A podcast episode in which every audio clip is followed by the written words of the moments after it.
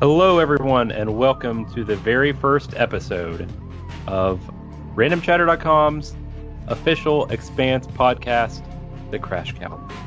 Yay! Yay! Yes. My name is Chris McGuffin. If you've listened to any shows on the network, you should probably recognize my voice by now, but if not, I am one of the hosts of a variety of shows on the network. I used to only be able to say like one show, but now I'm on multiple. You used to be an unpaid intern. Now you're an unpaid host. I used to be just a behind-the-scenes guy. That's right. But now I'm on a variety of shows, and I'm very excited to do this one. This has been in the works for, like, what, almost a year now? Yeah. Right? Ooh, it's been more than that, I think. Possibly, we talked about doing this when Eric and I saw the premiere episode at Comic-Con. A year ago, New York Comic Con, October. Oh yeah, we were teasing Chris about. We got to see it. Yeah, I remember that. Yep. Those other two voices, I should probably introduce them. On one of them is Eric Blythe. Hello. And the other is Lou Secchi. Yes, I am. I'm right here. How are both of you doing tonight? I'm doing well.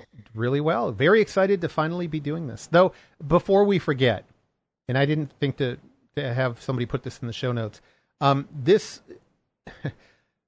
Expanse is based on a book series, and in the book series, there's this thing called a crash couch, and it's a couch that the people sit because the physics are really real in this universe. So a crash couch is something that you sit in that's kind of like a gel bed that absorbs the G-force, the inertia, as well as you get a cocktail of drugs pumped into you through IVs and stuff like that when you go to what's called full burn, when you're going at high Gs and as you're thrusting through the galaxy in your ship. So you sit in something called a crash couch to keep you conscious and alive as opposed to splattered on the wall. The television show, interestingly enough, never once mentions a crash couch. Right. Wait. Yes, they do. Oh, do they? Do they?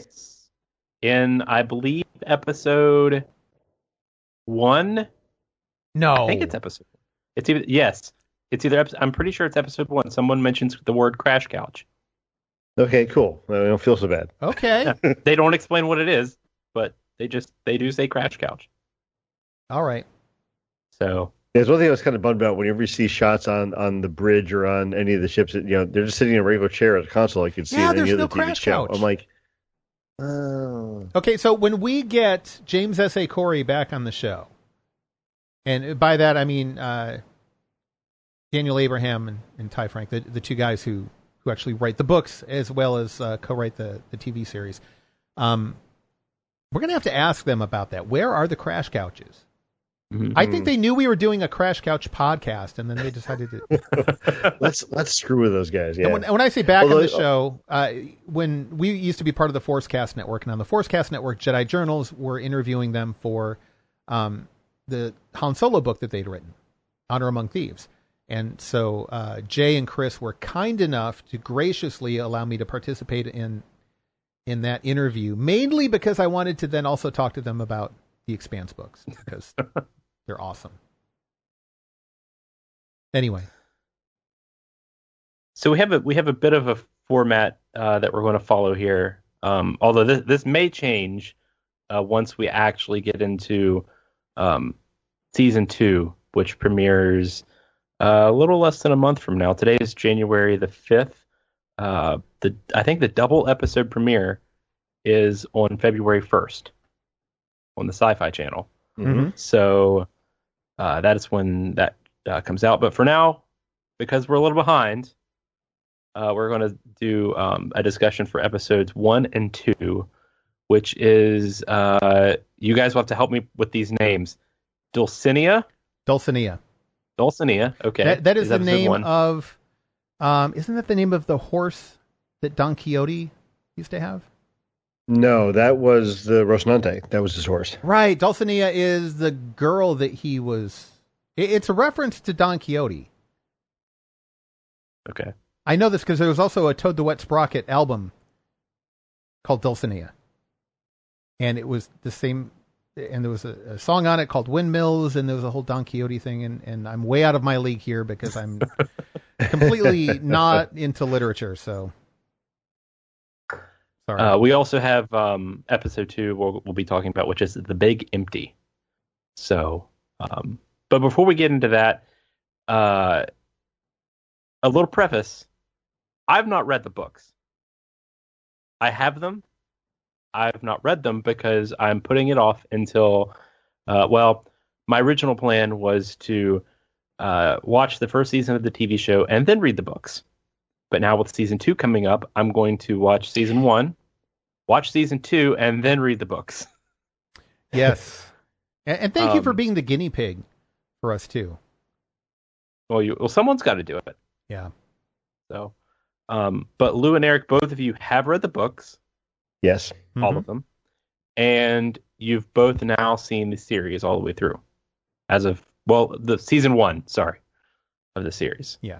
So, now, I have not read... I'm working on Babylon's Ashes right now, which I think is book 6?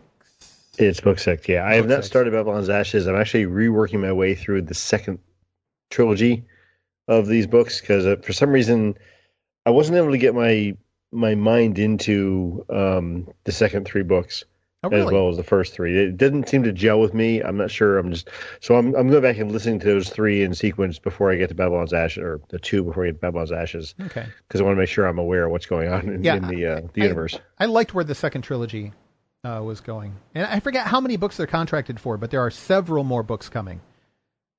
And there are also some short stories. 8 or 12. I wanted to say it was 10 to 12. Like, basically, they can keep writing Expanse books for as long as they want to keep writing Expanse books. Like, they can contractually write for as long as they want to, which is pretty awesome. Yeah, and I don't think any of us will complain either. So yeah. Real quick, in the chat room, Joel pointed out we should have called this podcast Detective Miller Time.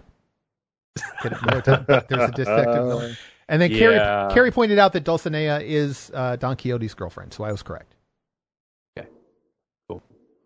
So we will not be talking about book-related content, so no spoilers for me. Yeah, that's a good point. Listeners. Yeah, we're not going to spoil the books.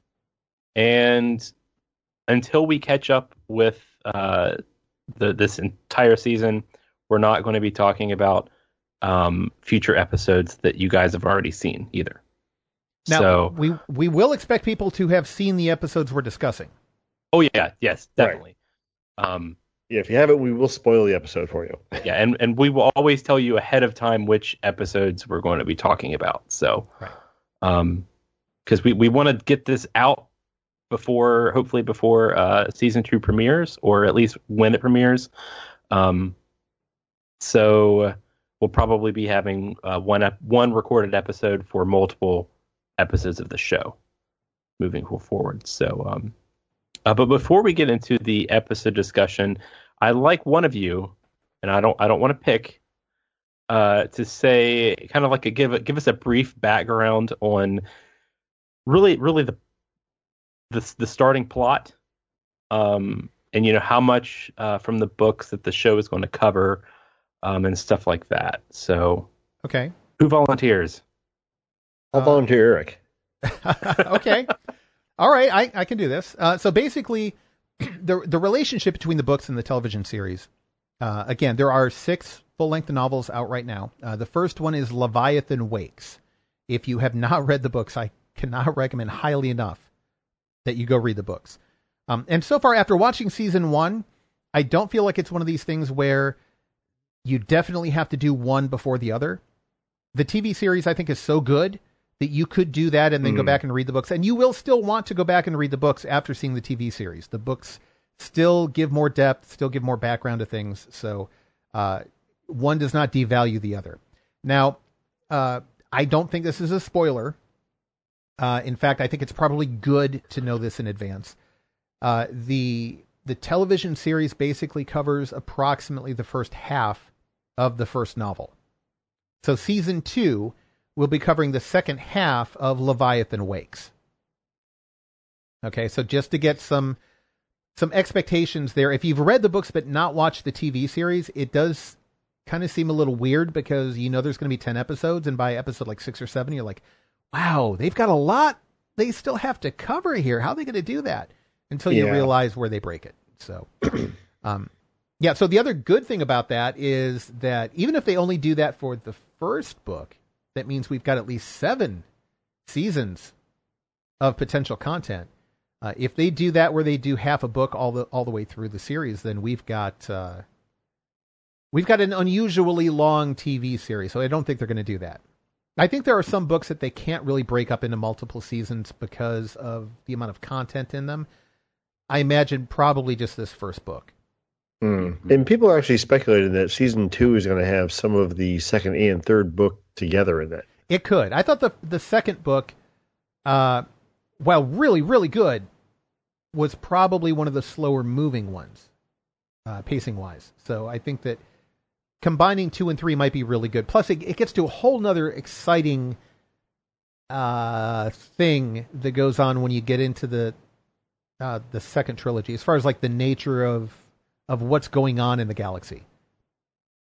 Mm-hmm. Which I guess is another thing that we should point out. I don't know if this is related to what you were asking me to point out or not, Chris, but the story takes place in our solar system. It mm-hmm. is not one of these Star Wars, long time ago, galaxy far, far away. You've got Earth, you've got Mars, you've got an asteroid belt, and everything takes place inside our galaxy. Mm-hmm. So it feels more real, which yes. this is something that I have down to talk about after we really go through the episodes. But yeah, that's one of the strong points of not only the books, but the show too. Everything mm-hmm. about this feels real. The physics, the characters. A lot of people have called this Game of Thrones in space, which I hate that analogy.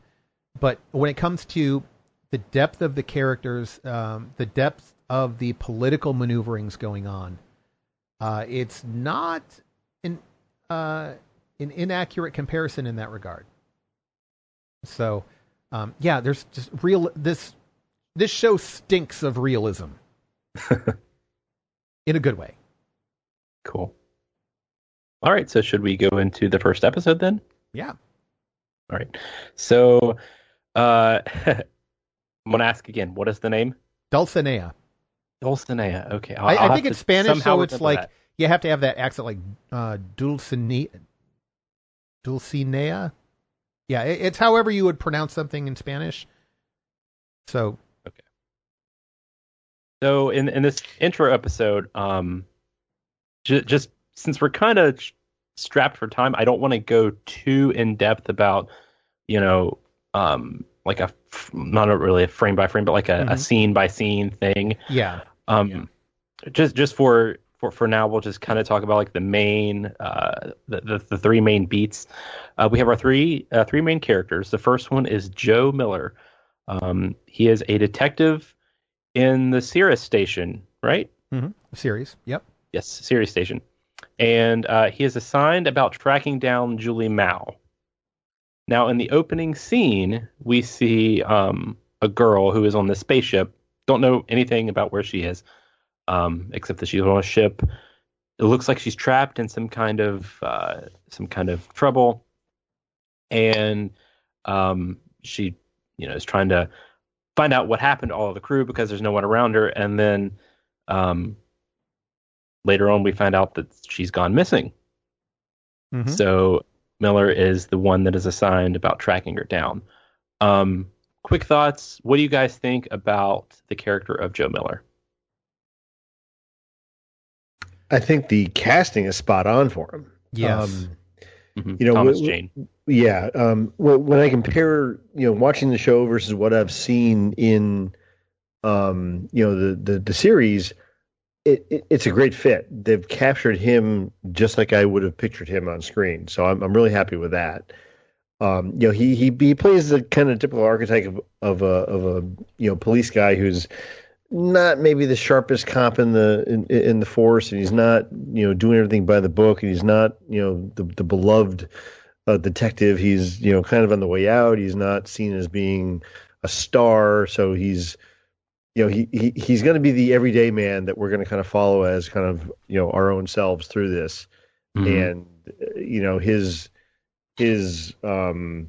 progression of the character, you know, you'll see as we go along in the story. But I think it's just a really good, you know, it feels very real. I mean, everything about the show feels very real, and he just feels a perfect match for this dirty, gritty environment that we're in. Well, he captures that detective noir feel without it being overly stylistic. Mm-hmm. Like, it's a realistic take on detective noir. He's broken. He's kind of one of these guys who, it's less about the law and more about just keeping things up and running in the spot in life that he's in. So he kind of doles out his own form of justice to some extent. But then here's the thing. He's in Ceres Station is part of the OPA, the Outer Planetary Alliance. And it's made up of what they call belters. So these are people who have grown up not in Earth's gravity or Mars gravity, but actually on space stations. They're generally taller, they're thinner, their physiology is a little bit different. They don't handle gravity as well. Their culture, as a result, is also different. And they kind of feel like the main planets, Earth and Mars, because the Belters are mining these asteroids for resources to go back to the planet. So they kind of feel like they're being taken advantage of. Mm-hmm. So there's this victimized mentality by the Belters that often gets expressed in bits of rage or anarchy or lawlessness. And so Miller's kind of in this situation where he's a cop and a private organization, by the way, as law enforcement. And so he feels like he needs to be a cop and he needs to do his job, but he also kind of gets where the rest of the Belters are coming from. Like he empathizes with them a little bit. Mm-hmm. So he's kind of between the rock and a hard place. He is a Belter too. Yes. So yeah. And you see his partner, who's not a Belter, having a little bit of a rough time integrating into that culture and understanding how things really work out there. Mm-hmm. So the Miller storyline is really fascinating. I say the Miller storyline because there's kind of two parallel storylines running through most of the show. Mm-hmm. I get the feeling just by watching these first two episodes that not only are we going to see him progress in terms of the plot and his assignment about tracking down this girl and what happened to her, but we also get to see him evolve as a character as it relates to him being being associated with the Belters. He definitely evolves. Yeah. Mm. Yes. I had a feeling. Hush, Lou. I'm sorry. We promised we wouldn't spoil anything, so we did. Yes.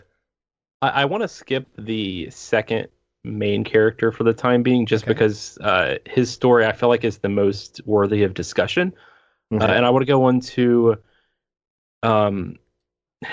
again, I don't know this name. Chrisjen? Avasarala. As in Avasarala. Yep. Avasarala. Okay. Yes. Chrisjen Avasarala. She is a UN member, and the UN is on Earth, correct? Yes. Right. Yes. Okay.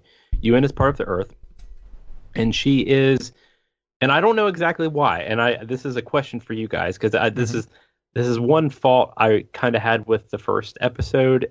It didn't do the best job in terms of giving me character names and really their motivations. Right. So she seems to be really interrogating terrorists, or maybe people like that are part of either Mars or the Belters, and I'm not sure why. So I was hoping you guys could, shed some light on that. The Belters are, real quick. Carrie in the chat room points out that she thought Ceres Station was originally run by Earth and then was taken over by the OPA. I think she's correct. And that kind of ties into this. The Belters really, like I said, they feel victimized. And so some of the more extreme factions of the Belters have pretty significant grudges against both Earth and Mars. And so... Well, there's that whole colonialism aspect of it, too. It's kind of like, you know, if you look back at, you know, the history of the U.S. and, you know, the colonies from England, they felt very taken advantage of by England. And it's the same thing, really, when you come right down to it, just in space. Perfect analogy. Mm-hmm. I hadn't even thought about that. That's perfect, Lou. And so what she's doing is there have been some terrorist activity and some rumblings of things behind the scenes. And so that's kind of related to the information she's trying to get out of this guy. Some of that is going to, like, you don't really have to know and fully understand the details and the nuances of that scene right now. More about what's going on between these three different governmental factions will be made much more clear later in the series. Mm-hmm. So for now, just understand that, like, Earth, she feels like she has to interrogate this guy because he is a terrorist. Earth is at risk, and it's at risk in a way that's a lot bigger than people realize. There's something really big on the horizon coming. She gets it. A few other people get it, and that's it. And yet, from the OPA's point of view, they feel like they are protecting their own, and they're standing up to the large-scale bullying that's going on. So... Mm-hmm. Now, I know we're not going into the books versus TV show here, but I think we need to kind of at least say a few things about differences, maybe, without spoiling the books. Now, Chrisjen Avasarala was not in the first book. No. And this whole thing of the whole terrorist thing and this aspect of it, while it enhances the TV show and gives us a earlier view of what's going to be taking place than we would have gotten in the novels, they're pulling some stuff out of book 2 and 3. Far as the political aspect or atmosphere, and that's why they've done that in this episode. Book 1 hints at it, and then in season 2 it really ramps up. But I'm glad that they brought Avasarala into season 1. Oh, I am too. And the casting, oh my gosh. I'm not going to try to pronounce her name, but she is spot on. Oh my gosh. Exactly who I thought of when I'm listening to the book. And aside from the authors, the first guest we get on the show has got to be her. I want to talk to her so bad. Like, Lou and I talked about this for ages. When we're reading the book, and you kind of, you get that mental image of different people as different characters. Like, this is the actress I thought of as I'm reading the novels as Avasarala. Before it was announced as a TV series, she is the one that was in my head. And all of the other casts, we've talked before in the past, back when we were first starting about doing this podcast, none of the other cast really felt right to me except Miller. And now they do. Now they're perfect.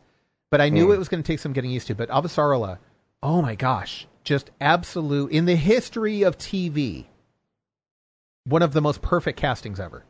Right. And for anybody who has not read the books or is going to do it after the fact, please do, because I know that I can be able to portray her the way they do in the books in the TV show. Well, yeah. Because it's PG. Yeah. And she is very much an R-rated person in the books. Her dialogue in the books is just so perfect for somebody who just, you know, I am above you. I don't care what you think. And this is what I'm going to say. You know, it's like, that's spot on. Think of a mixture between Carrie Fisher and Deadpool. Wow. She just says it like it is, period. Yep. She doesn't give a crap what you think about it. And Deadpool might be a little embarrassed about some of her language. Man. Yeah. Well, that'll be something for me to look forward to then. Oh, yeah. Because I wasn't a huge fan of this storyline, really, in this first episode. So I'm hoping, and maybe that is because, you know, it's not really written like that from the book, and these other two storylines are. Right. So, I don't know. I'm hoping it improves. You know, that's a really good point too. We might want to point out, like, what's important to take away from this the first two episodes, because the second episode is, in my opinion, is really good. But it's probably one of the slower paced of the entire series. Just get a feel for who Miller is and what's going on there. The fact that, you know, he's supposed to be tracking down Julie Mao. They're kind of interfering a little bit as he goes along, but like this isn't really what he it's outside the purview of his job, really. This is like an extra assignment that he's given. Mm-hmm. Jim Holden and everything that's going on there, that's probably the most critical thing to keep up with. The stuff going on with Avasarala right now, just kind of pay a little bit of attention to, but don't worry if you don't catch all of the details and all of that. She's definitely B or C plot right now.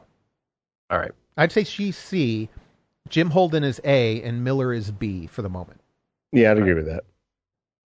Speaking of Holden, Jim Holden is the third character that we follow closely in this first episode. He is, first of all, he gets to do certain things with a lady in space. In zero G? With no, yeah, zero G, which is pretty cool. Not from like that, naughty perspective, but just in general, to do things in zero G is just seems cool. But yeah, but it does. So there's two aspects about that. If you get into the whole ultra realism thing, number one, there's some questions about the physics of how to effectively make that work, I guess. But then the other thing, when the gravity comes back on, all of a sudden, like and they kind of crash back down and they're fine. I'm thinking, how? Yeah, that could really hurt. That is what I thought too. Bad. That could hurt bad in a number of different ways. Like you end up half on the bed, half off the bed. You break your spine. I mean, there's all kinds of ways that can go wrong. So yeah, but that was a cool scene. It was.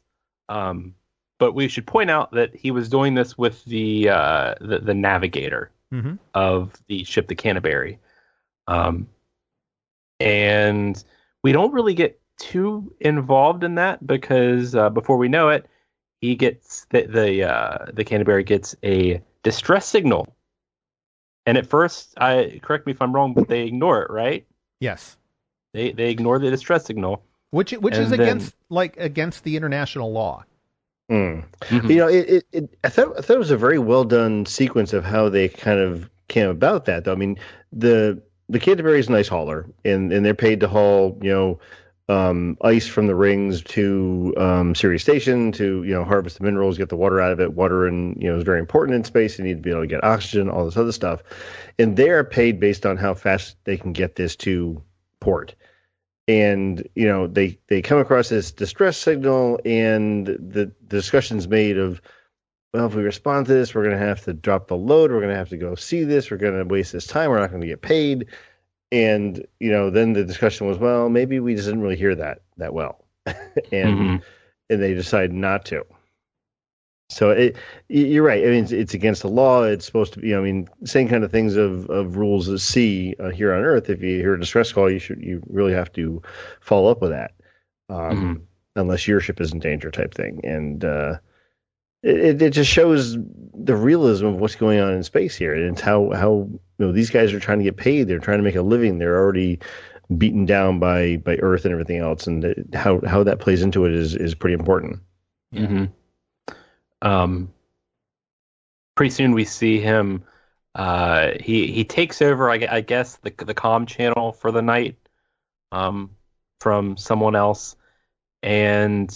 I guess he stumbles back onto this distress signal, and for some reason they have to now investigate it.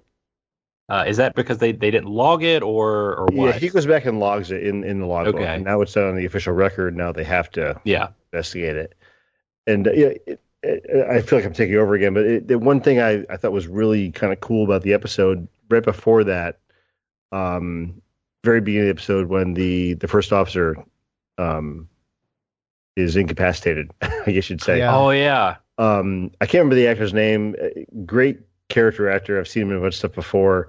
But I love his line about how we ventured so far out into the darkness, and why couldn't we have brought more light?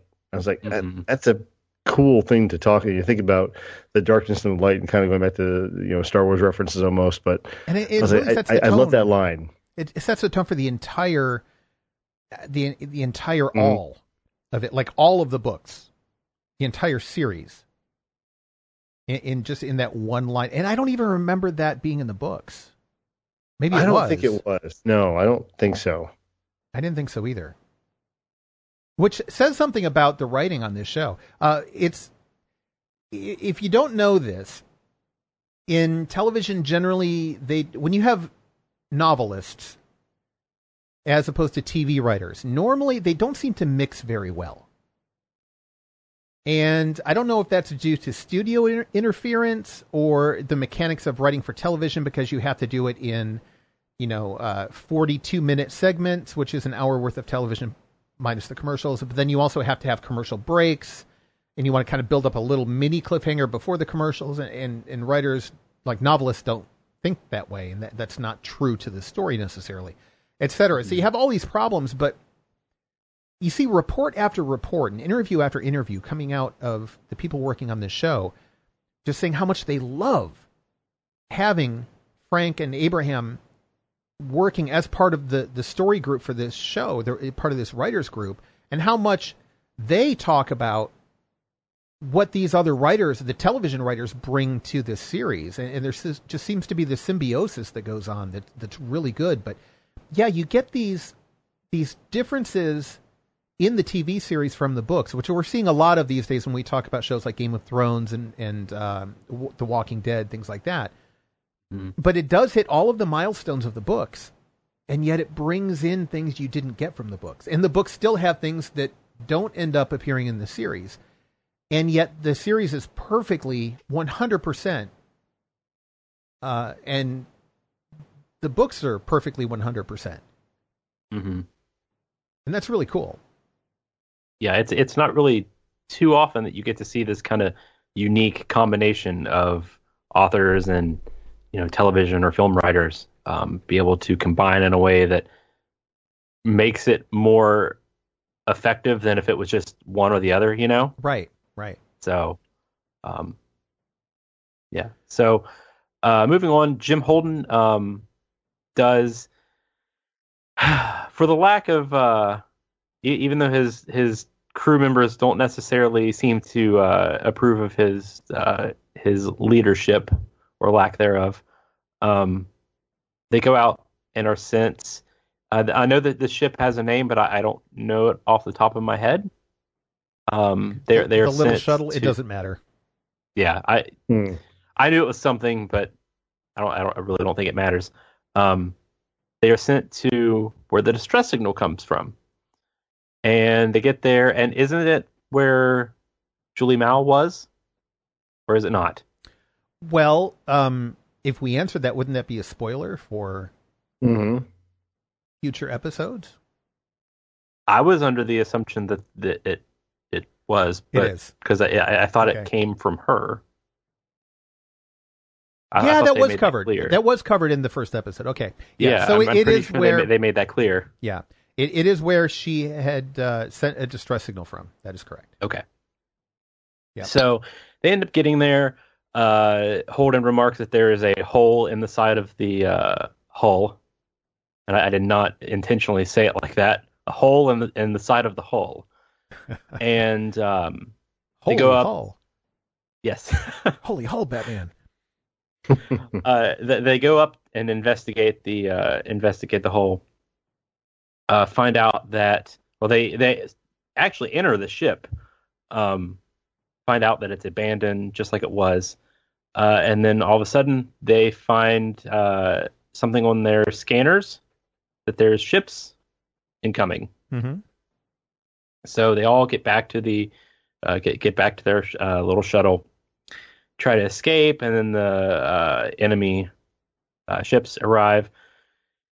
The enemy fires torpedoes at them, but then the torpedoes go right by them.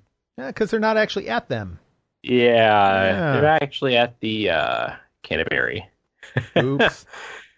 Yeah, so the Canterbury unsuccessfully tries to escape and gets blown up. Yeah. And we should also mention that the lady navigator that Holden was... having a thing with, said that she has something to tell him, and then gets blown up. And it's really important. And if you only take one thing away from this episode, it's this line, and then boom. Yeah. Right. Yeah. And funny enough, that is literally the ending of the episode. Like, it blows up without sound in space. By the way. Which is good. I like that. Yes. Yep. This wasn't like a big Death Star explosion from Star Wars. But it blows up and then the episode ends. Yeah. So real quick, talk about a cliffhanger. Yeah. Yeah. And of course, they're now stranded out in space. Because again, keep in mind the physics, and they're on a little shuttle. How are they going to get anywhere? Exactly. Speaking of which, in the chat room is our website administrator for RandomChatter.com, the network where this podcast belongs, Carrie. And Carrie points out that the shuttle is called the Knight. That's right. Which is also thanks, good Carrie, the title of one of the Canterbury Tales. Oh, that's clever. Yeah, because, I never thought about that. Because books. Huh. Yeah, books. Yeah, I don't read books unless they're sci-fi, so I'm completely ignorant of... Don't worry, you're not really missing anything. Thank you, Carrie. I had to read those in high school, so... That's okay. We've got Carrie to help us sound smart. And we need all the help we can get, let me tell you. We do, yep. So, anyway, this goes right into the Big Empty, which... I don't know about you guys. I have to say, like, it was a good episode. I was a little bummed because it moved slow enough that I was worried that people might drop the series, but I don't know. Yeah, I'm curious what you guys, like, especially you, Chris, what did you think about this? Because me, like, there are some brilliant things coming, and there's no way you could get me to not watch this series. I know what's coming ahead, and I'm hooked. But this episode being the second episode of the series, I kind of felt like, oh no, please, please, please don't lose people over this one. I remember watching this one live as it aired. Uh-huh. And at the time, I think I kind of had really an indifferent opinion about it. Like, I still really enjoyed the show. But, you know... In hindsight, I did just recently watch this earlier this evening before we recorded, and I watched episode 1 and 2 back to back, and I think it does a really good job in hindsight of leaving us time to breathe, because I feel like episode 1, though I really liked it, it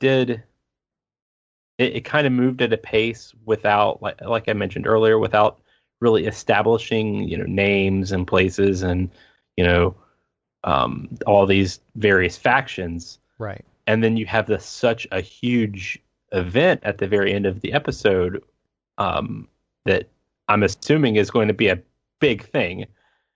So to have this kind of a slower paced episode where we get to know the characters a little bit more, especially Holden's crew, I don't want to call this a bottle episode, but it is where they're all really in just one central location without really moving too much. That is a good point. This is a bottle episode of sorts. Yeah, not really for the other characters, but definitely for Holden's crew. They all really remain in that one part. But this was the first episode where, and granted, I've not seen anything past this. But this was the first time that I really felt myself starting to make attachments to characters. Yeah, I'll mention them later on, but specifically Holden's crew members. There's a few of them that I really started to like a lot more after their performance in here. But did you guys not like it, or you know? I mean, I can see why people would think it was slow, but you know.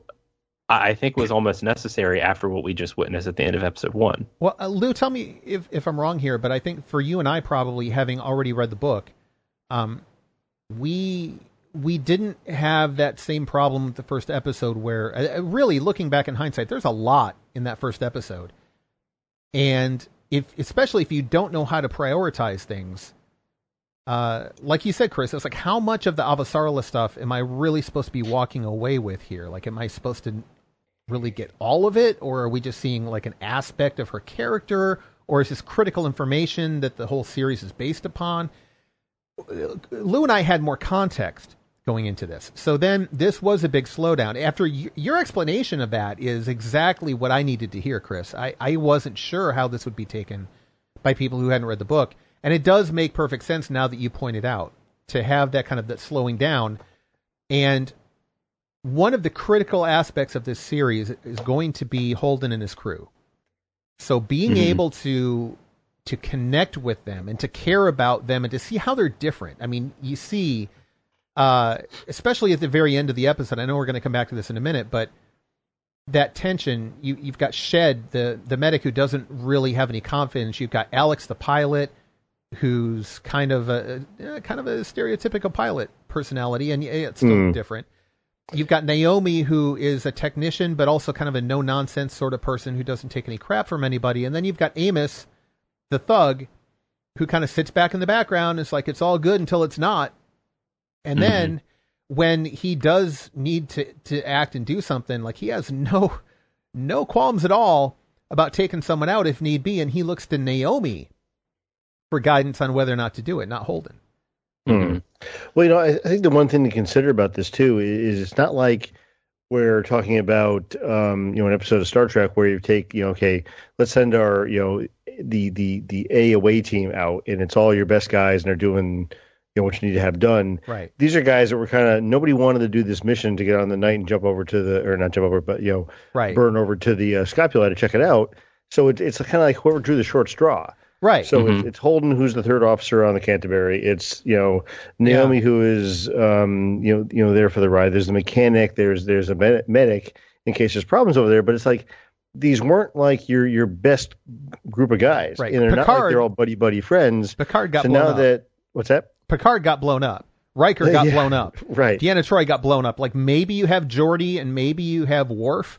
But otherwise, you're kind of screwed. In a couple of red shirts. Yeah. These are guys that are not best buds out there doing this mission together. Now, none of them really know. I mean, they've worked together, but you never get the impression that they're all friendly and they really trust each other. Now they're doing the situation by themselves. And Holden. And nobody's really in control. Holden's technically the guy because he was third in command on the Canterbury, but... and you talk about them working together, too. Holden, though, was kind of standoffish. Like, he never really... went out of his way to connect with any of the crew. He was kind of the guy who was like, he was there because he's there, but that's it. So while the crew might have connections with each other, Holden is kind of that guy who's just always back in his own room. Right. Yeah, I mean, you know, Holden's the backup quarterback on your college football team. He's there because, hey, you know, I'm on the football team. I don't have to play. I don't have to get hurt. I'm not putting myself out there. I'm just getting all the glory of this. And he's just kind of sitting there as third in command, and now he's second in command because the first officer, you know, is not really there for doing that anymore. And he's like, I don't want that job. No, I'm keeping my head down. I'm just here doing my time collecting a paycheck. Right. Mm-hmm. And now he's got to be the guy running the show. Yeah. Yeah, I liked how this cast is kind of like a Dirty Dozen. That's what I was reminded of. Only fewer. Yeah, there's like, what, a 30, 36? 36, whatever. Yeah. Dirty half dozen. Yeah. Well, let's talk, I mean, a little bit about the crew, I guess, because, like, specifically Holden's crew. Like, Miller is kind of easy to suss out, and so is Avasarala. But a lot of the interactions, obviously, I don't think it's a spoiler to say at some point the various characters will come together at various points of the story and eventually meet up in some way, shape, or form, because that's just what happens in TV shows like this. But right now, Holden's crew are really the ones that either have to work as a family or fail to work as a family.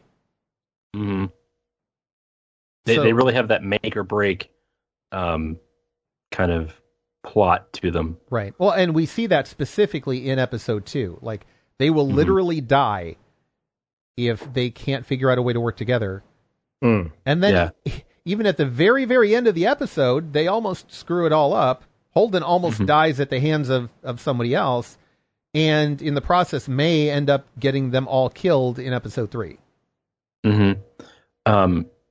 I liked how the main goal for them right now is to get the transmitter fixed, because apparently that was damaged when they got attacked. And so that, they're pretty much literally just floating out in space with, no way to contact. They're burning fuel every second. Oxygen too. What do? You have to fix the transmitter so you can at least try to contact somebody. Problem is that the airlock was also damaged, and so now that they really have to be cooperative. Yeah, cooperative, but they have to think outside the box. With what they do. So Holden and I don't know the other guy's name yet that goes outside with them. Amos? Amos? Yeah. Okay. He's the thug one, right? Yep. I mean, not a thug, but a thug. Okay. He's the muscle. Yeah, he's the muscle. That's a good way to put it. They go out and attempt to fix the transmitter, and they are successful with it. But I like how one of them remarks something like, "Oh, so you're an earther," or something like that. And because isn't Holden an earther? Yes. Holden was an earther born on Earth, from Earth. So I think Amos says, "So you're an earther," and then Holden's like, "What? Now you want to be friends with me and we're about to die?" Yeah. I enjoy that line, but yeah. I think Amos is a mechanic too, if I recall correctly, just for the record. What's that? Say again? Isn't Amos a mechanic as well? Yeah. So meanwhile, back in the ship, you have the other crew members. Since they have the airlock open, they have to put suits on because they're losing their air. And then one of the, I think it's Alex that starts losing air at a rapid rate, or uses it all. Yep.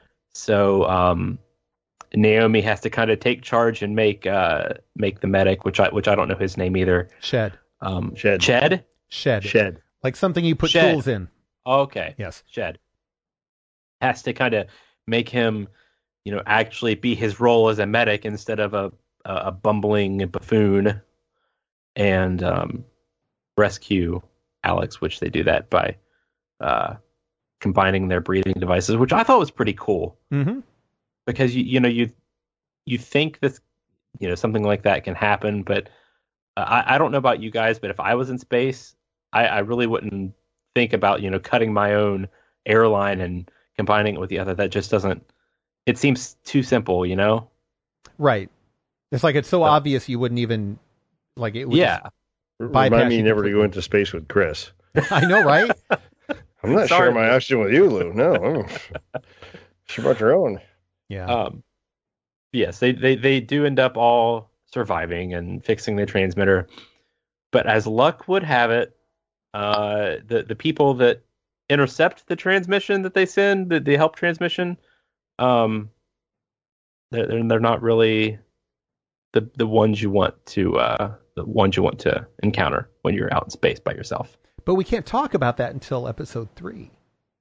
No. They reveal at the end of the episode. Well, no, we can. Yeah, I mean we know the people who rescued him was the Mars Navy, right? Yeah, whom they believe to be the FTRN Doniger shows up, which is a battleship class ship from the Mars Navy, mm-hmm. And and now we probably should take a step back and talk about the tensions just between Earth, the Belt, and Mars. Mars has become a self-sustaining military power. Mm-hmm. They have their own navy, arguably better ships than what the UN has, and so the three sides really at odds, and nobody is real happy about what the other ones are doing. So now you got these people that are on this ship sending out a distress signal, and it's one of those things where you're out in the middle of nowhere, and you send a distress call. Who's going to show up to help you? And you take your chances. Mm-hmm. It's also interesting too. You pointed out that Mars having better ships and stuff. Back in the 80s, when we were growing up, you and I, Lou, and there was a lot of sci-fi starting to become very popular as a result of Star Wars success. There was always this, even with Star Wars to some extent, but especially in other series, it seemed like there was always this analogy to the U.S. and the Soviet Union, what was the Soviet Union at the time, as a result of the Cold War. So you had one side that had more skilled personnel and better technology, and then you had the other side that had the pure numbers. And it seemed like, you know, the skill and the technology was always the U.S., the sheer numbers and quantity and scope of everything was the Soviet Union. Mm-hmm. And it's interesting because now we're seeing Earth be kind of what the Soviet Union would have been in that analogy, and Mars being more analogous to the United States. They're the newer colony, and they rely more on the better technology and the better skill set, whereas the Earth is basically resting on its laurels in a lot of ways, and it's just, well, we're Earth, you know, right? We're where everything comes from.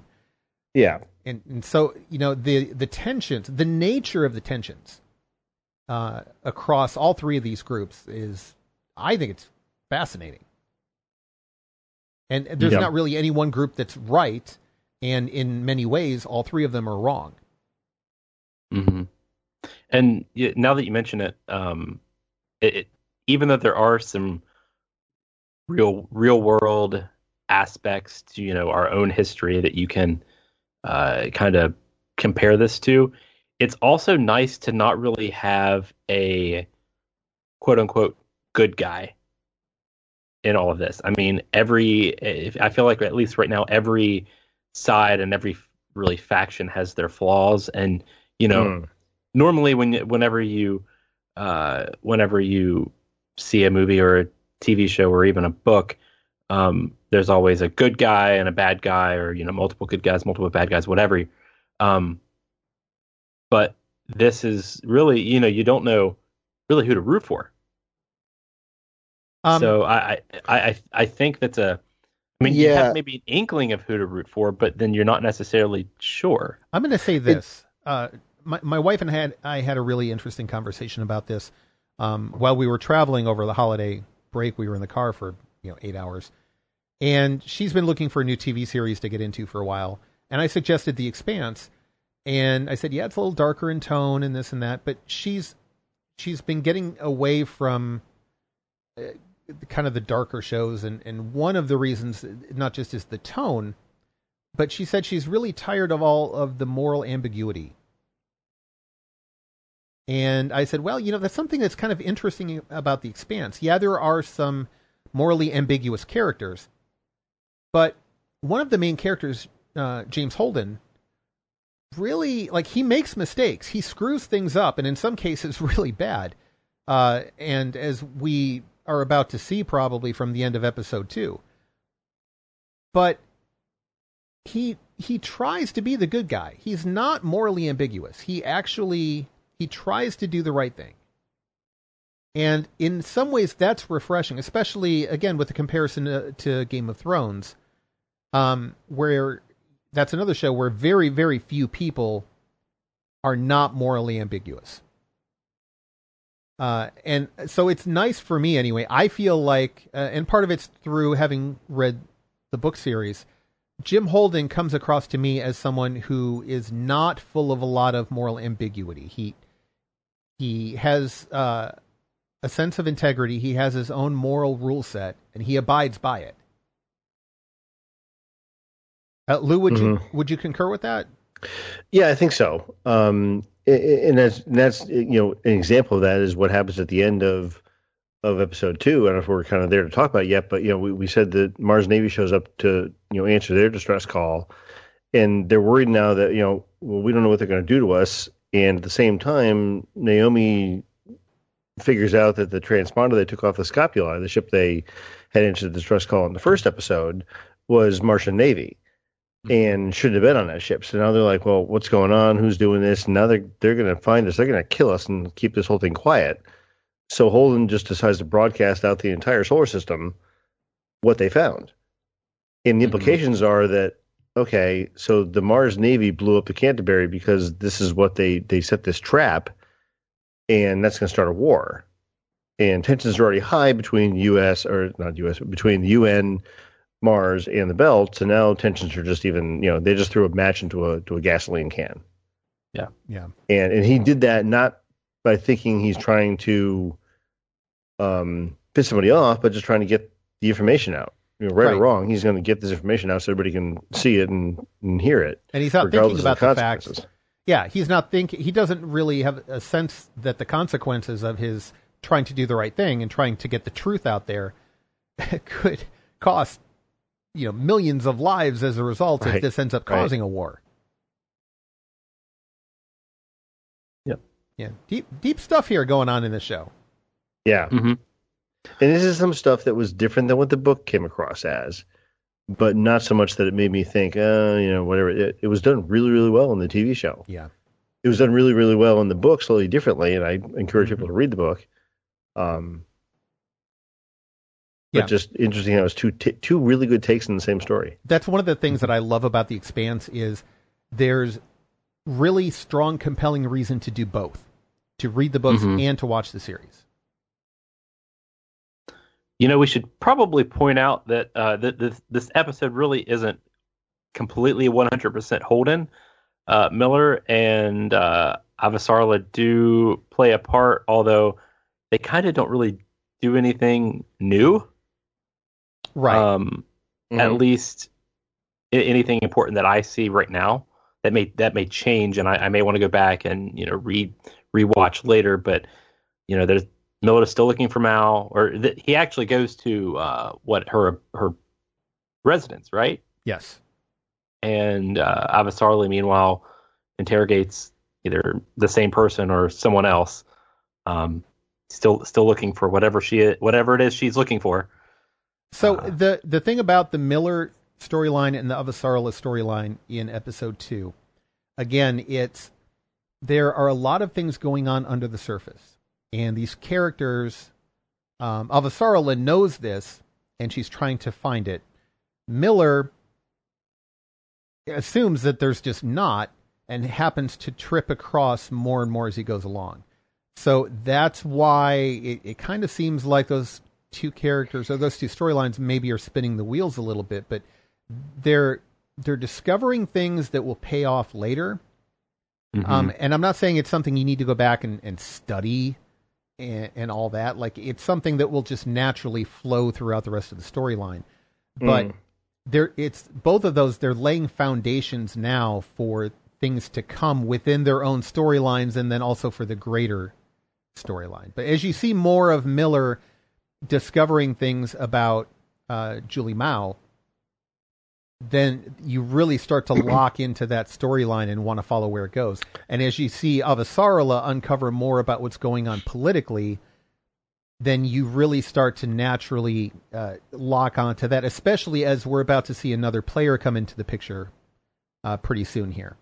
You know, the storyline in episode 2 of Avasarala really isn't that important, besides just background on what the tensions in the solar system are. Right. But Miller, you know, he's starting to tie pieces together for looking for Julie Mao, and he's finding clues that put her on board the Scopuli. And they're starting to tie the two pieces together so that, you know, the stuff that Miller's doing and the stuff that Holden's doing are, you know, connected somehow. Mm-hmm. You're starting to see some of those, because now that, you know, okay, the Scopuli was a ship that was the bait. They got the Canterbury there to destroy the Canterbury, and now Julie Mao, who we're looking for, was on that ship.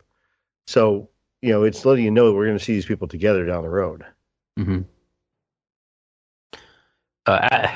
As for what happens at the very end with Holden's crew getting captured, I liked. I don't know about you, but that shot of the Martian. I want to call them Martians. I don't know if that's official.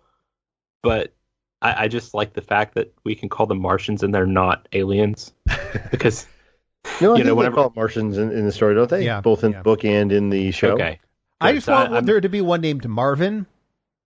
Marvin the Martian. Yes. And I want him to complain about there not being an earth-shattering kaboom. Yes. Just saying. Where was the earth-shattering kaboom? There was supposed to be an earth-shattering kaboom.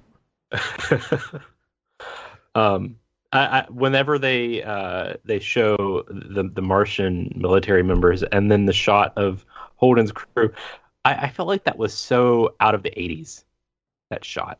Of them being taken? Yeah.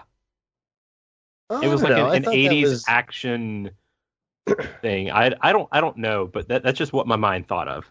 Well, what I thought was cool about that sequence was you see the MCRN naval officers or naval commandos, what we're going to call them, in full power armor coming in and looking all, hey, we're here to, kick butt and take names.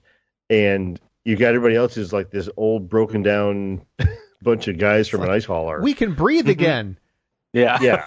But it's just that difference of, like we said, the technology level that Mars has. These guys are state of the art. I mean, this is the best of out there, and you got these guys from a ice hauler probably should have been mothballed 20 years ago. Yeah. So definitely leaves us on a note that I think definitely makes me want to watch episode 3. I think I'm gonna hold off watching it until closer to when we record the next episode. I don't. We're gonna do 3 episodes next time, so you. I know. I'll have to watch 3, 4, and 5, so we can all get caught up. But before take notes, what? Take notes. The third one, I wouldn't, like Lou said, not just because we've got 3 episodes to cover in the next episode of Crash Couch, but also things pick up. There will be some pretty memorable moments in in all 3 of the next upcoming episodes. So I don't think you'll have too much to worry about forgetting. If it's not fresh in your mind just before we record, I think you'll be okay. All right.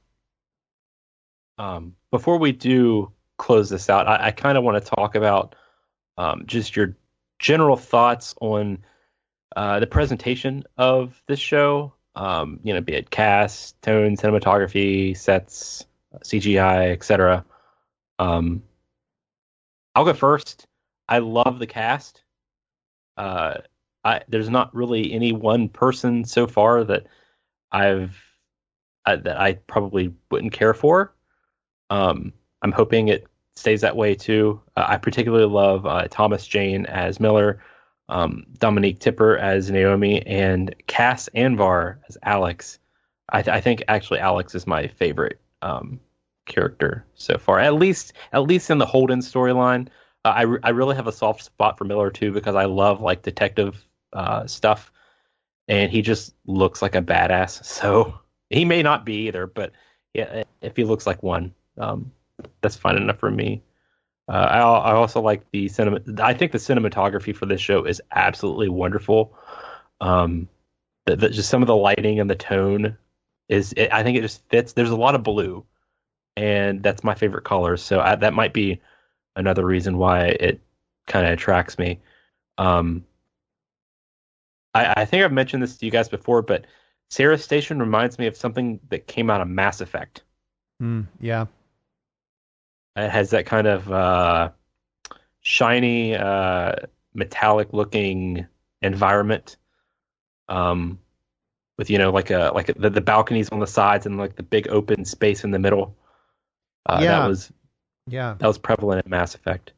And finally, I think the CGI for a television show is marvelous, especially if you compare it to other CGI-heavy shows. Even, I hate to compare this to Battlestar Galactica, but it's a good comparison. That was 10 years ago that show was on, and even in that time frame, the computer graphics are just light years ahead of that now. And it's just to see it on the Sci-Fi Channel of all places is just absolutely amazing to me. It's frustrating because it makes the lack of a Rogue One television series from Lucasfilm all the more inexcusable. Yeah. Their complaints about, we don't have the money it would take to make. No, they figured it out on The Expanse. And this is, keep in mind, this is not Star Wars. This is a series that a lot of people had not heard of. Mm-hmm. Now, people who were into sci-fi books and really good word of mouth heard about it, but you know, the average mainstream audience member, probably not. So, and yet, I don't know where they're getting the budget for it, but they pull it off, and fantastically, like you said. As I was rewatching it today before the recording, it hit me as the Canterbury was flying by. I was just like, wow, that I forgot the level of detail and the level of quality in the detail of these ships. And it was just incredible. And then you mentioned Ceres Station. The one shot as they're establishing Ceres Station of that security drone flying through the different parts of the station, and then you get the nice clean parts, and then you get the down below parts where you've got the Belter workers who you know, who are not, they don't have it good, and they've got kind of the protests and stuff going on. That the design of the architecture, the design of the habitats as far as the depiction of the different groups of people in it, just everything about this show, quality-wise, is production-wise, is just top-notch. And the cast, we had initially recorded a test episode of The Crash Couch in episode one, and then we got some stuff happened, as our longtime fans have been keeping up with. And we had to put the show on a back burner for a while. But one of the things we talked about in those early episodes was that I did not connect with the casting of it right off the bat. Thomas Jane as Miller, perfect. Avasarala, utter perfection. And everybody else, it didn't fit for me. The guy playing Holden, I felt was too young.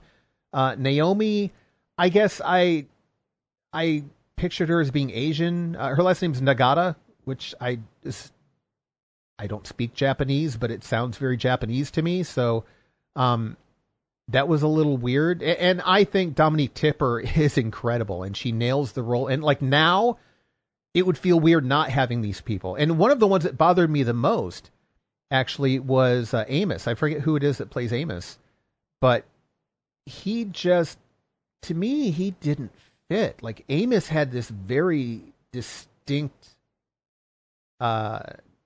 persona in my head, and this actor was not it. But now he's the perfect Amos. So I think that says something about, first of all, the quality of the casting directors and whoever it is that actually cast these roles, but also the performances by the actors. They really, they become these characters, and they do so flawlessly that now I can't see anybody but these people in the roles. And even the bit roles, the background characters, the characters who don't even have character names in this series, are phenomenal. The Belters, the guy up on the soapbox giving the speech. Oh yeah. Yeah. He's good. I mean, he's phenomenal. I have no idea what his name is, and probably never will know the character's name, but he nails it. And the guy that Miller throws in the airlock nails it. And the other cops and the other people on the station. There's almost no, I say almost nothing wrong with this show just to hedge my bets, because there's got to be something wrong somewhere, and I'm just not seeing it. I'm not seeing anything wrong with this show. It's just phenomenal. And I can nitpick. You guys know, if there's a nitpick somewhere, I can find it. Yeah. If you have a chance to play devil's advocate, you will. I mean, that's me. That's my role in life, is devil's advocate. But this show, I can nitpick. Yeah, you can. I can nitpick about the episode, about the show so far. Oh, okay, go ahead. I mean, everything you guys said, I agree with 100%. I love the show. It's what I need right now for a good sci-fi show that we haven't had on TV in a long time. You know, the cinematography is great. The casting, I think, really works for everything we're looking at now. If my one little nitpick, and this is only because I read the books, is they didn't do as good of a job with the physics of space travel.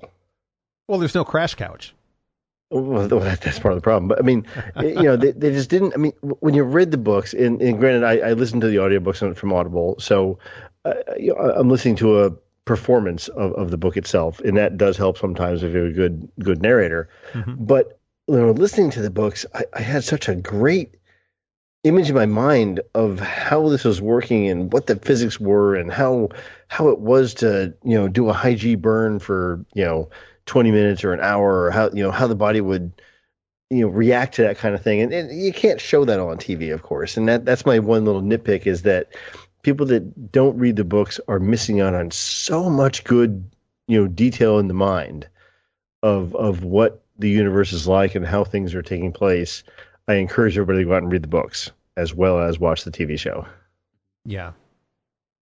You know, one last thing I'd like to say is, you know, anyone who knows me knows that I'm very, very picky when it comes to my science fiction.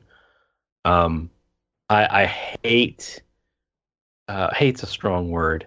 I like to avoid, sci-fi, especially books, but that even TV shows that don't feel real to me or feel like they're making up, you know, words for, you know, common things that, you know, we have in our world. Like I know I've had problems reading some of the Star Wars novels because sometimes it just feels too out there for me to relate to.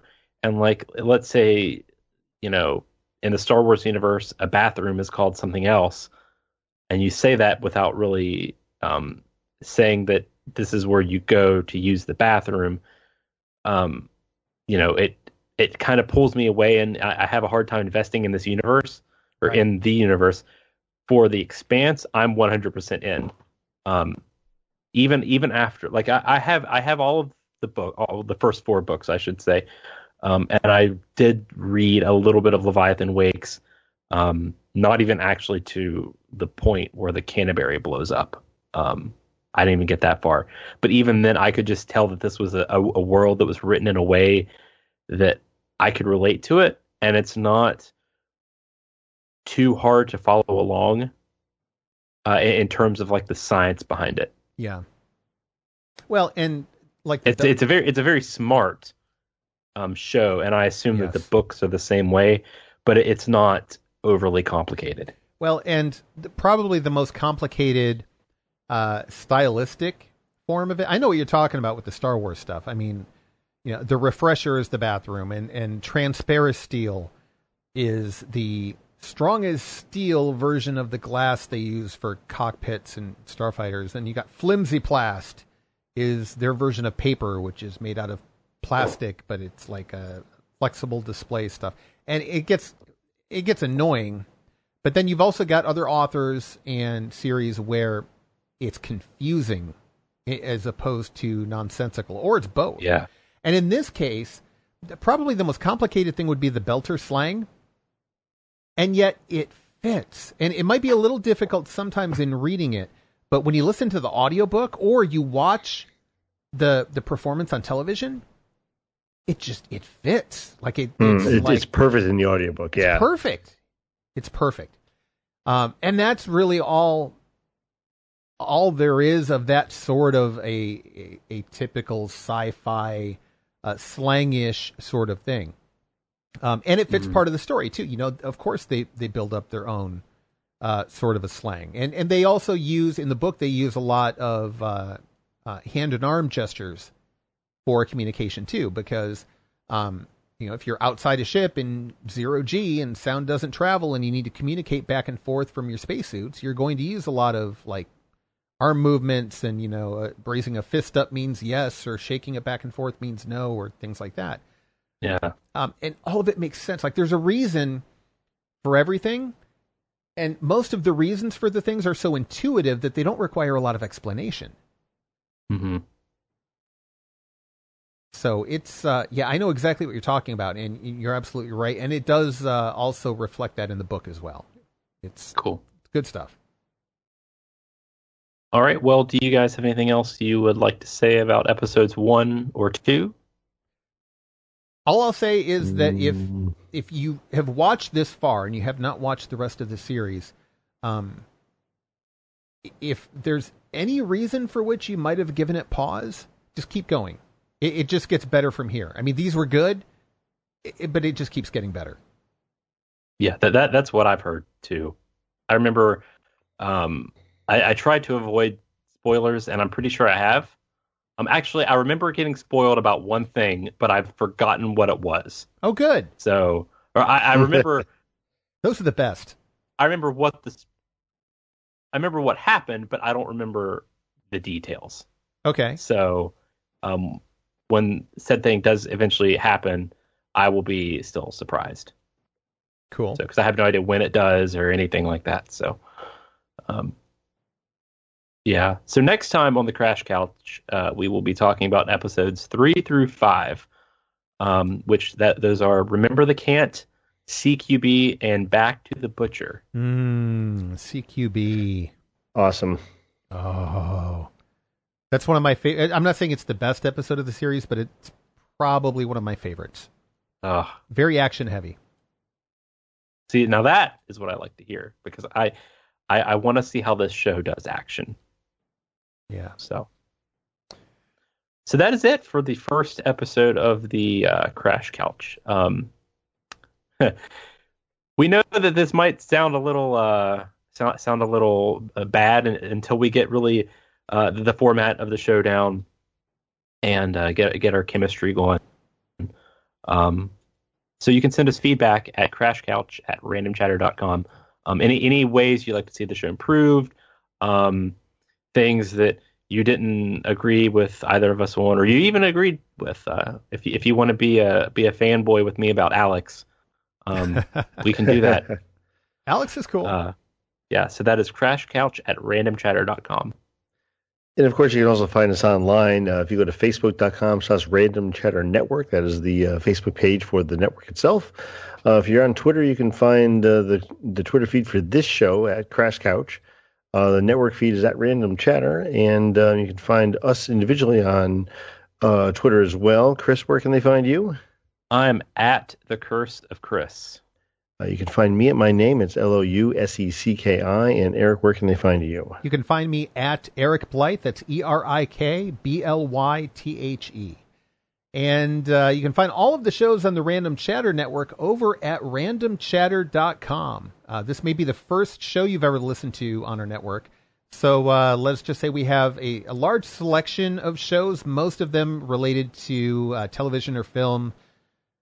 We have some more specific stuff, too. We have a selection of podcasts covering a lot of the superhero shows on TV, such as Arrow and The Flash and DC Legends of Tomorrow, Agents of S.H.I.E.L.D. We've also got a lot of Star Wars stuff. We're big Star Wars fans, so we've got Echo Base.